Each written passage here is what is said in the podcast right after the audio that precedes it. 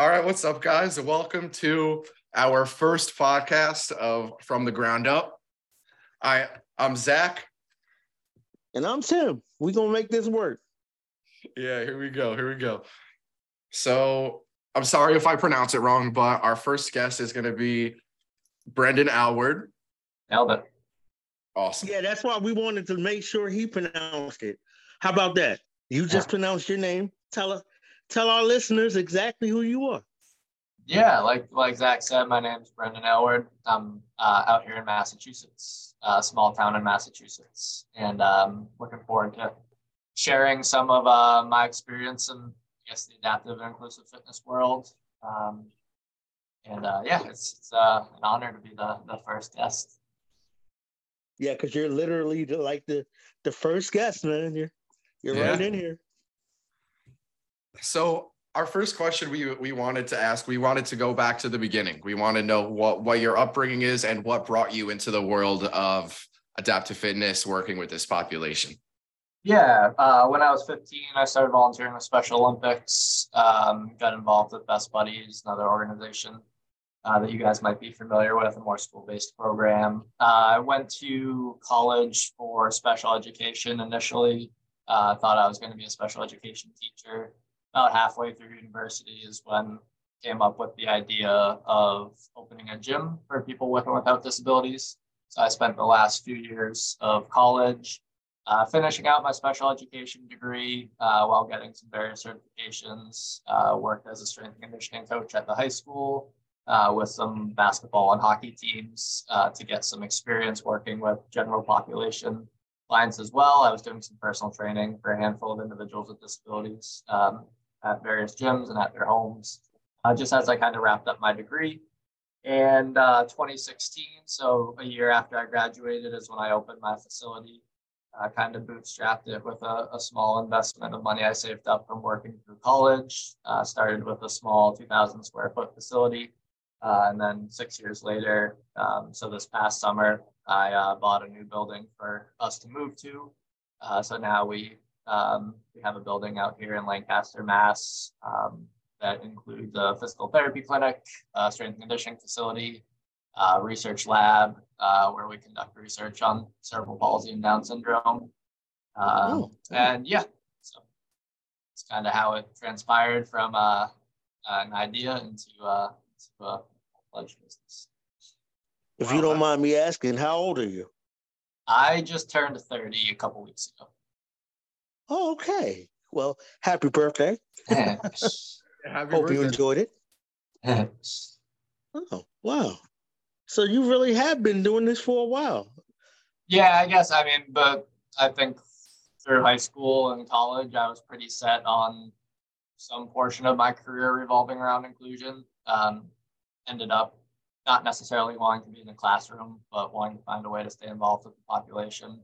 Um, something I really enjoyed. I mean, I think um, you'll get a lot of praise and people think that it's noble to work with people with disabilities. To me, it was always like, it was just the population I enjoyed working with. So some gyms want to train professional athletes, some gyms want to train general pop. I just found myself really enjoying working with all populations, but especially those with disabilities for for no noble reason, just what I enjoyed doing. I enjoyed the challenge of coming up with unique solutions to their training problems. And um, yeah, so now we uh, gym's grown well, and um, now I also run a nonprofit, AdaptX, um, that trains other fitness professionals on. how to yeah, I love the name disabilities.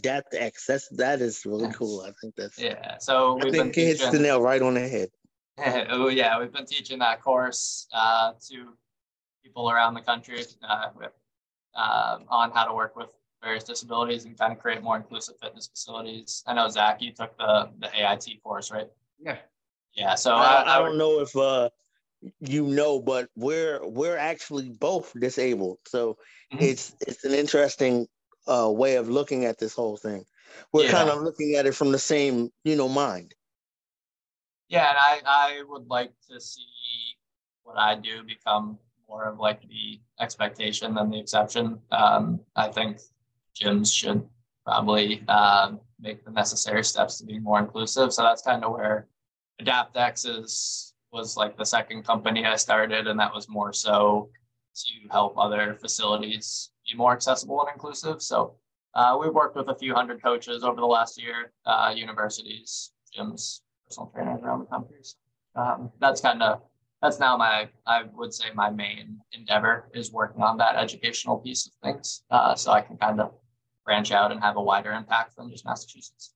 So then you you bring adapt uh AdaptX into other gyms and then they're kind of taking on your program making their gyms more accessible and able to reach that specific clientele yeah so it's we work with ymcas uh, like university rec centers uh, just to educate their trainers on how to work with various disabilities um, identify specific accessibility barriers that might be getting in the way um, and how they can kind of redesign some of their programming to make it more accessible for all populations. So uh, the course itself, I guess you could consider a certification. Uh, you can become an AdaptX inclusive and adaptive fitness trainer, but um, I guess that title doesn't really mean much until it's a more recognizable name.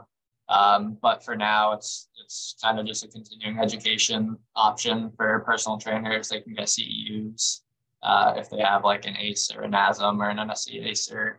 Uh, the course is approved for CEUs through that. But I kind of view it as just becoming a part of a community of people uh, that all want to see the industry be more inclusive. So um, we have monthly presentations where all of our coaches sign on and can interact with each other and guest presenters. So uh, I think it's been good. Wow. Good projects.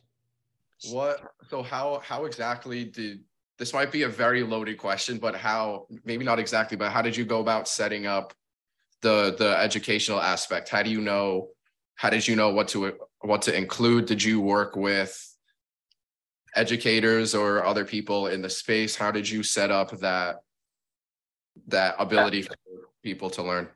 Yeah, I guess having the education degree uh, was useful in that regard. But what the course kind of just started more so as my personal um, like research and my own personal learning, and then as I just kind of like there, there's not a whole lot of good educational resources on fitness and inclusion and disability. So, or at least there wasn't. Agreed. Yeah, at least Definitely there wasn't. agreed. Yeah, at least there wasn't four or five years ago when I like started kind of molding this path for myself. So I basically just started making my own. So I would research Down syndrome, research the anatomy and behavior and the cognition of the disability, figure out how to apply it to a fitness environment, make a presentation about it. And I just kind of kept stacking these presentations. Uh, the course has gone through several iterations as we've identified things that could be improved, things that could be changed. Um, but yeah, just kind of started as a way of me learning, ended up being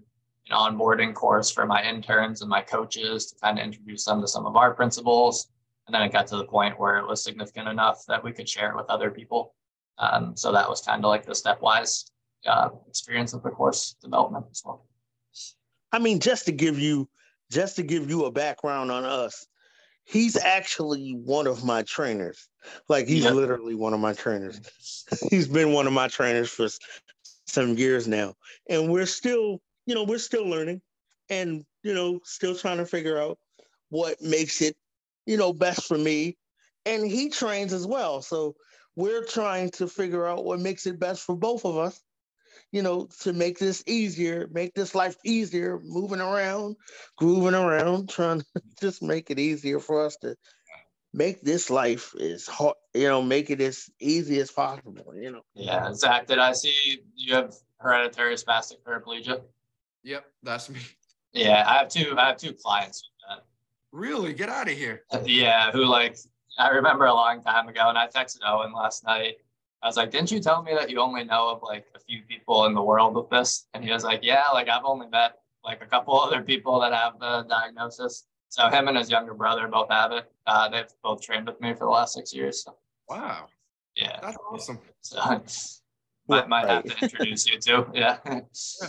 But yeah, so I a little a little about me. Like I started interning. For, nice. Yeah, that would be cool. That that would be great yeah so i started i started interning for for the company that he was a participant of just because i knew i always wanted to work with people who had disabilities but i wasn't really sure what scene so I mean, the second we started and the second I got there, it was over. It was a wrap. I knew exactly that's what I wanted to be doing. And especially, it's hard having a disability and being able to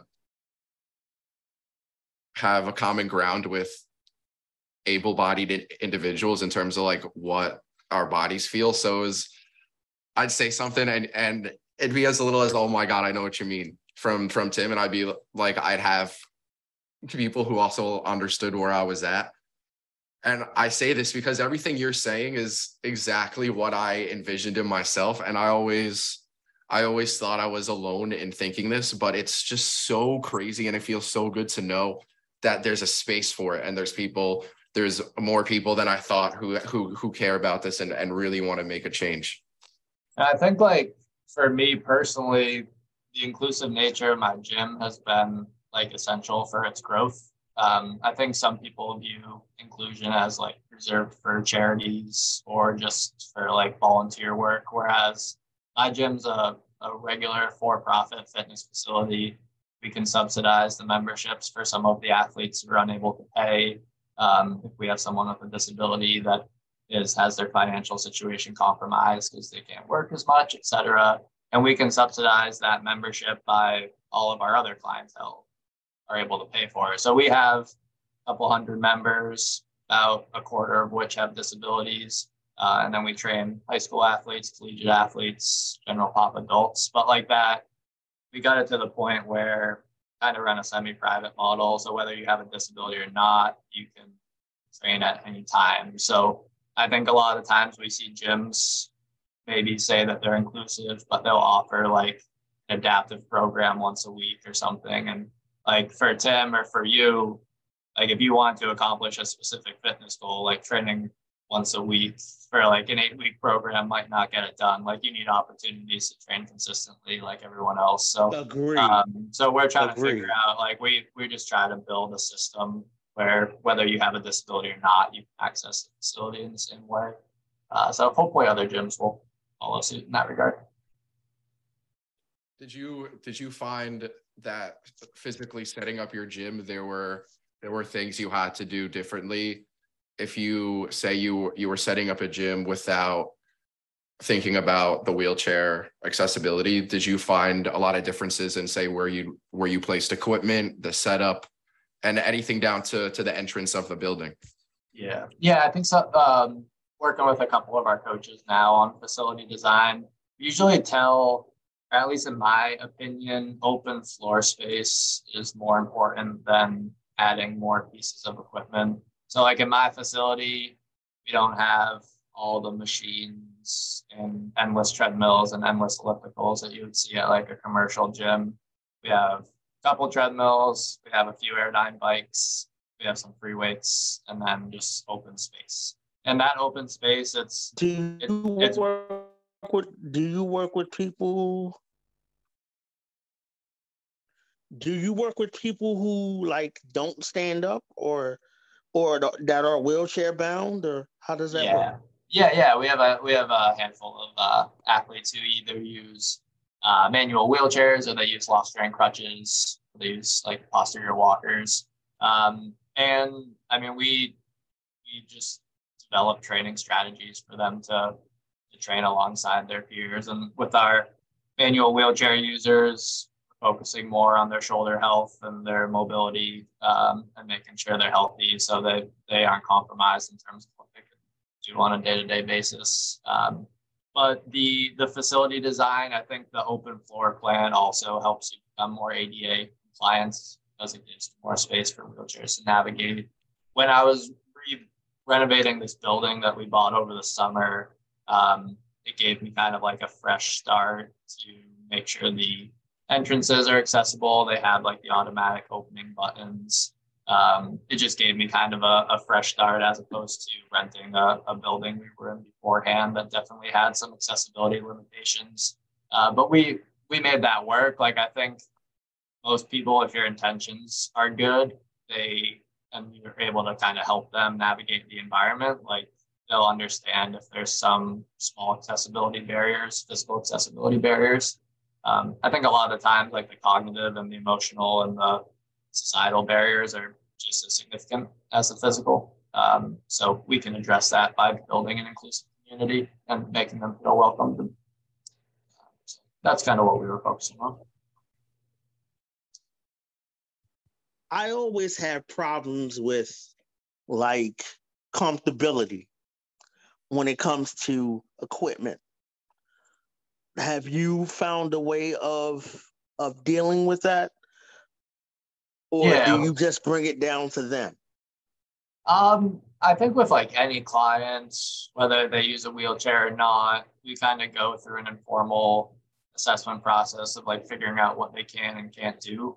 Um, so like if some of our wheelchair users stay in their chair for essentially the entirety of the workout, some of them are able to easily transfer in and out of their chair. That gives us kind of a wider trainable menu of what exercises we can uh, like incorporate into their programming. But um, I think like if an exercise is uncomfortable for you, there's always other options. Uh, I think the most important thing is that like you're choosing the exercise that accomplishes the goal. So for a lot of our manual wheelchair users, they're trying to improve their body composition. They're trying to improve their cardiovascular health. There's a lot of ways that we can do that. Um, and if one exercise doesn't work, we're just going to come up with a creative solution to do something else that's adjacent that still kind of allows you to accomplish that goal. So um, whether you're able-bodied or not, like there's going to be exercises that are challenging and there's going to be exercises that are uncomfortable and you just kind of come up with solutions for that. Oh, yeah, that's a given. I mean, life is uncomfortable. I mean, that's a given for everybody. You know what I mean? Whether you have a disability or not. So figuring out your way of doing things is, is the best way of life. Have you have you found there to be a favorite cardiovascular exercise for people in wheelchairs? Like something that that a lot of people I don't maybe I don't know maybe enjoyable, but yeah, uh, we use uh, the Concept Two line of equipment. So like we use ski ergs. Um, not sure if you're familiar with that, but uh, that replicates kind of the wheelchair propulsion mechanics pretty well as uh, additionally. So that's a good option for them. Uh, the rowing machines can be uh, separated in half, so you can take take apart a rowing machine at the stem and a wheelchair user can roll right up to it. Uh, so rowing machines are good um, for that as well. Yeah, and, I've used that before. Yeah. Yeah, I think it's a I think it's a good option. Uh, and then just a variety of medicine ball, slams, throws. Some of our wheelchair users can even transfer uh, from their chair to pushing like a prowler sled. Uh, if you can envision a sled that has two high handles and kind of holding on to that actually assists their balance. And they, some of them are able to walk with the sled. Um, and because there's weight on the sled, it provides a strength stimulus, a cardio stimulus, and it also helps them with their balance. So, uh, yeah, I think SkiErg, rowing machines, uh, sleds, those tend to be what we have, like some hand bikes as well. Um, that some of the individuals will use too, but I think SkiErg and rowing gets it gets the heart rate up the highest. That's awesome. What would you say that Adapts X mission is? What What's your philosophy? Yeah. Yeah, to create more opportunities for people with disabilities to train is the overarching principle. And kind of the way we did that was less so by putting out information for those individuals with disabilities themselves. Because I think a lot of organizations try to cater exclusively to the athlete without addressing some of the more societal and kind of higher up issues, which is facilities not being equipped to support the athletes. So instead of just giving you the tools to go train on your own, if you have a disability, we're going to uh, address the coaches in your area that can support you because everyone benefits from having a coach, but not all coaches are equipped to work with disabilities or they're not it's not even being equipped it's sometimes just being comfortable. Um, and like giving them the permission to like work with this population i think a lot of people think it's reserved for like physical therapy. Um, but physical therapy is like i don't know about you but i wouldn't want to be in pt forever because there's kind of like a rehabilitation there's kind of like a recovery connotation to pt like i would want to be in a gym with my peers uh, training and trying to improve specific qualities so um, mission of AdaptX. Is I mean, in a perfect world, I would want both, but yeah, yeah, and I think a good a good coach can address some of the qualities that PT can as well. Uh, but the the mission of AdaptX is to create more inclusive training environments around the country, so people with disabilities can live healthier lives. I really love that. I really love that mission. It probably it. If I if I was a regular at yeah, so do I. I mean, and your gym, I it would make me feel very empowered knowing that there's a whole community for me out there, or right here, right right in my hometown. What gym uh, do you currently work out at? So when I was in Delaware, well, I'm at the YMCA in Delaware. Over at, nice. at, at, the YMCA with him, that's where our, our whole setup was. Right now, I moved over to Florida, and I'm just in a little family-owned gym. But we we were working over at the YMCA through another um through another adaptive fitness kind of disability program. Mm-hmm. It's actually called Epic. Called Epic. Okay. And the possibilities in the community. Yeah, we, we have a chapter out here in Worcester, which is a couple towns over from Lancaster for Epic. Oh wow. Yeah. I think it's a nationwide because it must be a nationwide organization. So how did you how did you go about sending out information and letting the people letting the adaptive population know that that you were here? Yeah, that's one of the things that's uh, sometimes tough to articulate to the to the coaches. Um, I had the unique advantage of running Special Olympic programs for 10 or 12 years before I opened my gym. So that kind of exposed me to, we had 75, 80 athletes with disabilities that were doing sports with us year round. So I already was kind of like immersed within my community, was kind of already known as someone that was uh, facilitating opportunities for adaptive athletes. So uh, that was a, a distinct advantage. Outside of that, partnering with local organizations that support the same clientele. Um, so, like you said, you started working with the organization that was supporting Tim. Um, when we work with YMCA's, we suggest that they reach out to the local, like Minuteman Arcs and those organizations, Easter Seals, that support the clientele you're trying to serve. And oftentimes they're going to the Ys, but they're just walking on a treadmill or they're not really receiving guidance. Um, at least that's what is articulated to me. So preparing these coaches to better better work with the clients allows them to have a better workout when they're on site. So um, yeah, just partnering with similar organizations, being immersed within other uh, volunteer opportunities for um, individuals with disabilities like Special Olympics and Best Buddies was important for the growth of my gym at least.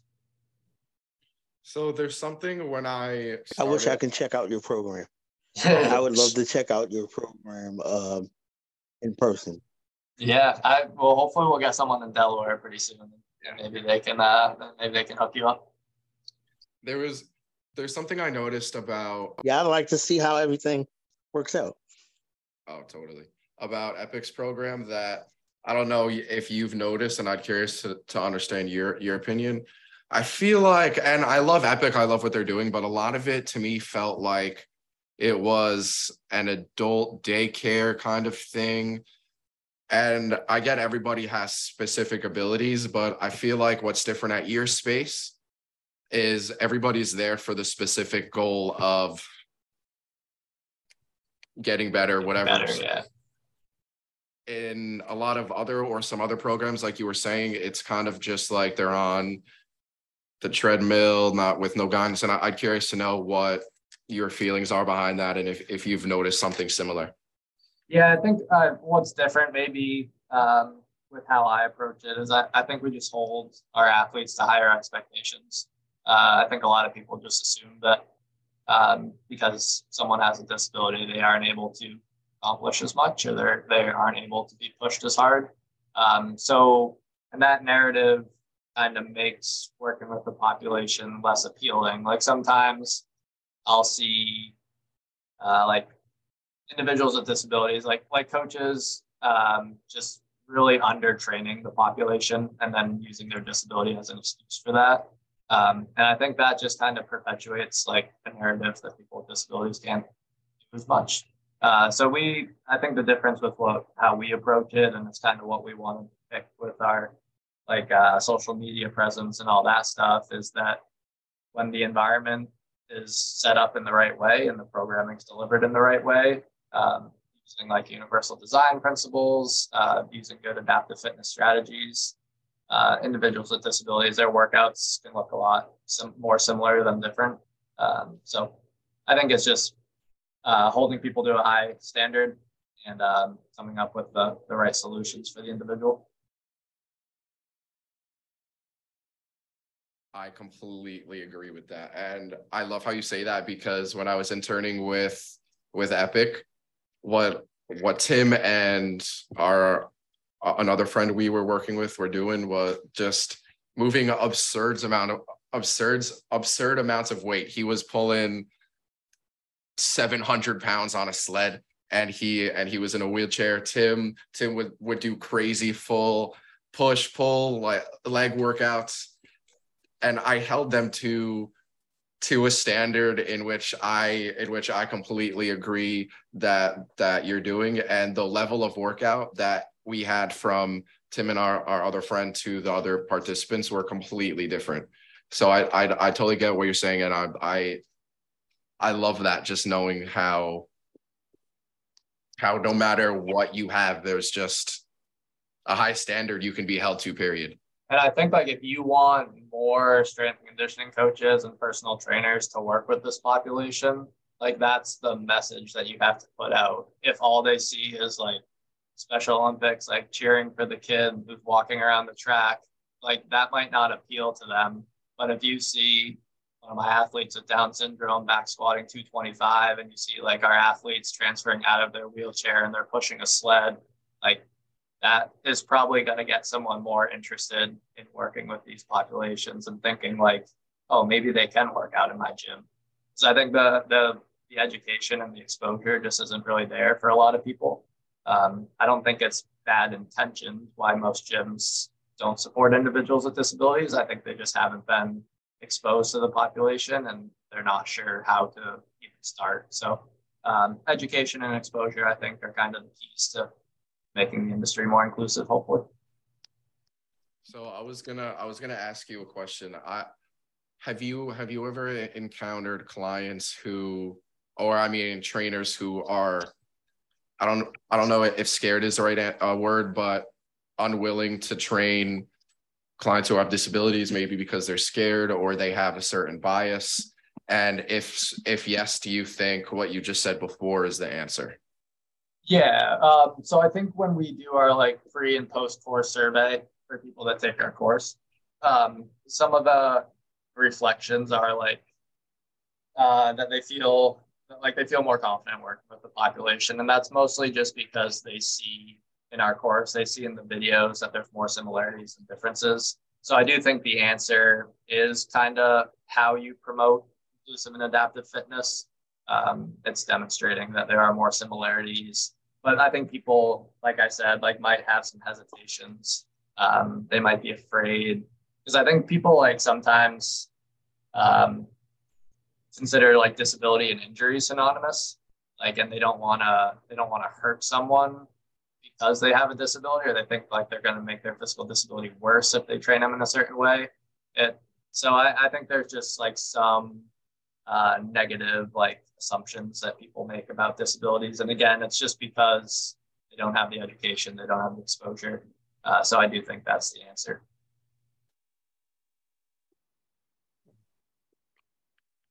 Yeah, that's that's a good way of looking at it. That's a definite good way of looking at it because you run into a lot of people who are afraid. They seem like they are afraid to work with us, you know, work with us. That's why I wanted to do this whole podcast, do this whole talk in the first place to show that people with different disabilities can work together and work together with people that don't have disabilities. We can all work together to to, to find a common ground. You know, build it from the ground up. That's the point.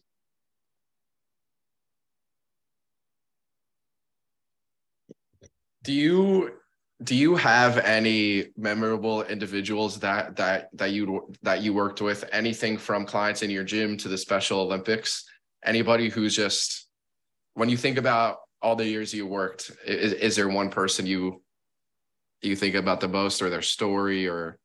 Yeah, there, there's a lot. So like the first athlete that I worked with uh, when I was in high school, so that was 2012. So that was like 15 years ago when I started with Special Olympics. Is a member at my gym still, um, and we were best friends through high school, college. Uh, still stay in touch, obviously. Um, and then through Best Buddies, like the kid that I was paired with um, has Down syndrome and autism, and he lives with my wife and I on the weekends now. So I've taken care of him every weekend since uh, I was 19. So uh, I would say those two are kind of the ones that most significantly influenced my career, uh, and they're still. Oh wow, uh, that's that's great. Yeah, they're still a large part of my life. So Jacob and I race for Team Hoyt together. So we run marathons. Uh, I push him in the wheelchairs. Um, yeah, so I'd say those two two athletes, and like I mentioned, the kid with spastic uh, paraplegia, uh, who was one of my first members. Like he was gearing up to hand cycle from into Florida uh, over the course of a summer. So that's when we first started training. Um, so he did that over the course of a few months, and then he went on to University of Arizona to play wheelchair tennis. Um, so he was kind of one that was he, I guess he he changed my perspective of what like high performance for someone with a disability looked like. Um, and it was really fun to push him and see like he would end workouts like absolutely drained, and I just loved that. Um, he didn't let anything slow him down. So uh, th- those three people probably stand out the most. That's the kind of person I consider myself. I try to leave everything on the floor. You know what I mean? Exactly it's really nice being able to build to build relationships like that especially when it's with a population so many people are scared to work with it's it's it's almost like a breath of fresh air to see that to to just know that there's people who who want to go through and build these people up have have have relationships with everybody and just be as as inclusive as possible so I wanted I wanted to ask in the beginning, what what brought the switch from special education in, in the classroom to then just only staying on track with adaptive fitness and strength and conditioning? Yeah, I think it was combining a love of fitness and inclusion. Um, so obviously, being in a classroom setting wouldn't really permit me to uh, explore that like fitness lens. Uh, and I think also like uh, I wouldn't say I was getting frustrated, but sometimes with special education, it's it's so rigid. Um, like the therapeutical, uh, like therapeutic interventions are kind of so rigid, and um, I wasn't particularly fond of of that structure to a degree.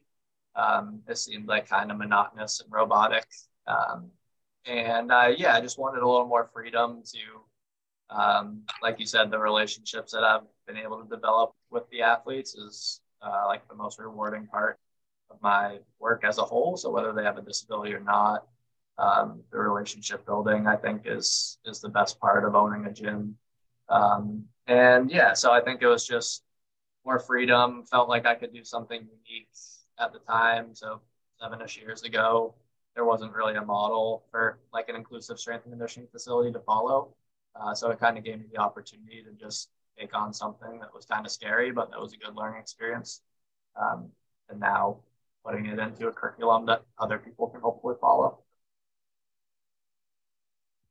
Say, say I was somebody who who was thinking about uh, starting their own their own adaptive adaptive fitness gym or program where what would you say the the first steps would be where where would you how would you set or where would you want to get started yeah, I mean, I'd love to have that conversation with you and kind of help you through that if you want. Um, That'd be awesome. It would probably be a loaded discussion to have on this, but I think the the most important things is finding a good spot that's central to a community of people that you're immersed in. So um, if you're in a new location and you don't have uh, a specific network in your area, then you might want to try to pinpoint where these organizations that support individuals with disabilities are uh, but I think you can't quite nail down like that as your only niche. I think you do have to be well rounded and also look to train uh, other populations. Because, like I said,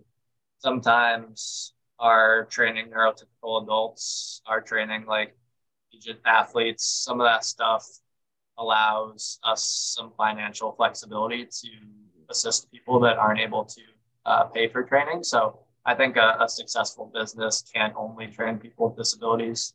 And that's also not really a fully inclusive environment if you're, again, just isolating people with disabilities into setting where it's only people with disabilities and you don't really have that exposure to other populations as well. So I think an authentically inclusive fitness center trains all populations. So um, but yeah, if if it's something you're interested in, I'm working with a couple of our AdaptX coaches now on like kind of facility layout, how much capital they'll need to get started, uh, what steps you need to take to get started, establishing an LLC, all that stuff.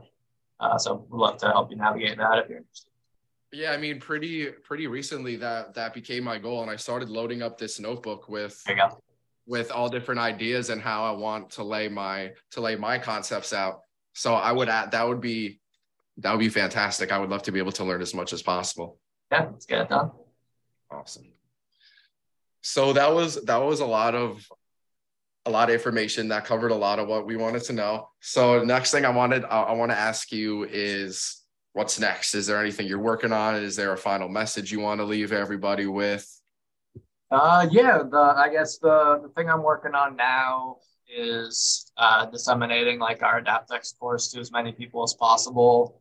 Um, so I have my gym, which is Unified Health and Performance, and then AdaptX, which is our educational company. And the two kind of go hand in hand. Like I would love like, if I connect with someone like you to want to open more facilities like Unified. Um, so not necessarily like a franchise, but I would like to see more gyms similar to mine uh, so that's kind of the, the main thing I'm working on now. I view AdaptX as a way to introduce me to fitness professionals like myself. And then hopefully I can help them start their own facility if that's something they're interested in, kind of show them how I run my gym. Um, and maybe they can have a similar um, positive experience if I can kind of guide them through that process. So, yeah, thing I'm working on now, just reaching as many people as possible with our course um, and hopefully seeing more gyms like mine pop up. You know, now that now that I'm thinking about it, it might all it might almost be be a good idea to make one central hub for for people like me and you. Say even anything from a Facebook group or a Facebook yeah a Facebook group or say like a whole app.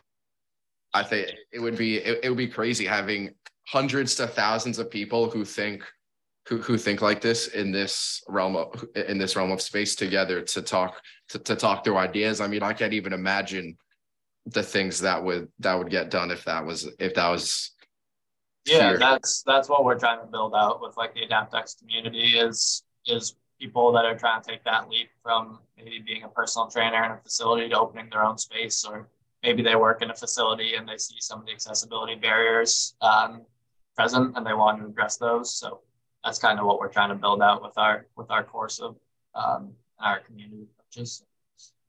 Yeah, he, you know, today I went for a couple personal training interviews just because what I'm doing now is a little different, and I realized I still really want to stay in the game of personal training and and working out with people who who have different disabilities. And I was there today, and I was just thinking things that I would do to make the gym different or how I could possibly reach out to these new individuals. That's that's exactly where I'm at right now. Yeah. Yeah, we'll we'll have to uh, continue the conversation offline then. I gotta hop into uh, some afternoon sessions here, but uh, it's great chatting with you guys, Tim. Nice to meet you, man. Thanks. Thanks for coming on.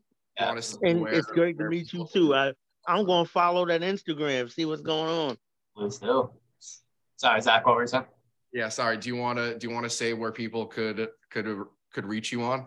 Sure. Yeah. Um, so AdaptX on Instagram is under adaptx.coach. Uh, so adapt and the letter X dot coach.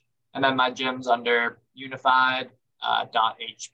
So H is in health, P is in performance. So uh, Instagram, I know it can get you to our websites and our other uh, platforms as well, but um, AdaptX uh, should be the way that you would, would, find all my stuff. So awesome. I appreciate well, the opportunity to share uh, what we're working on, guys. Yeah, thank you so much for joining us and being our first guest. I, I, I really do look forward to talking with you soon. Likewise. Thank you. Thank you so much. You too.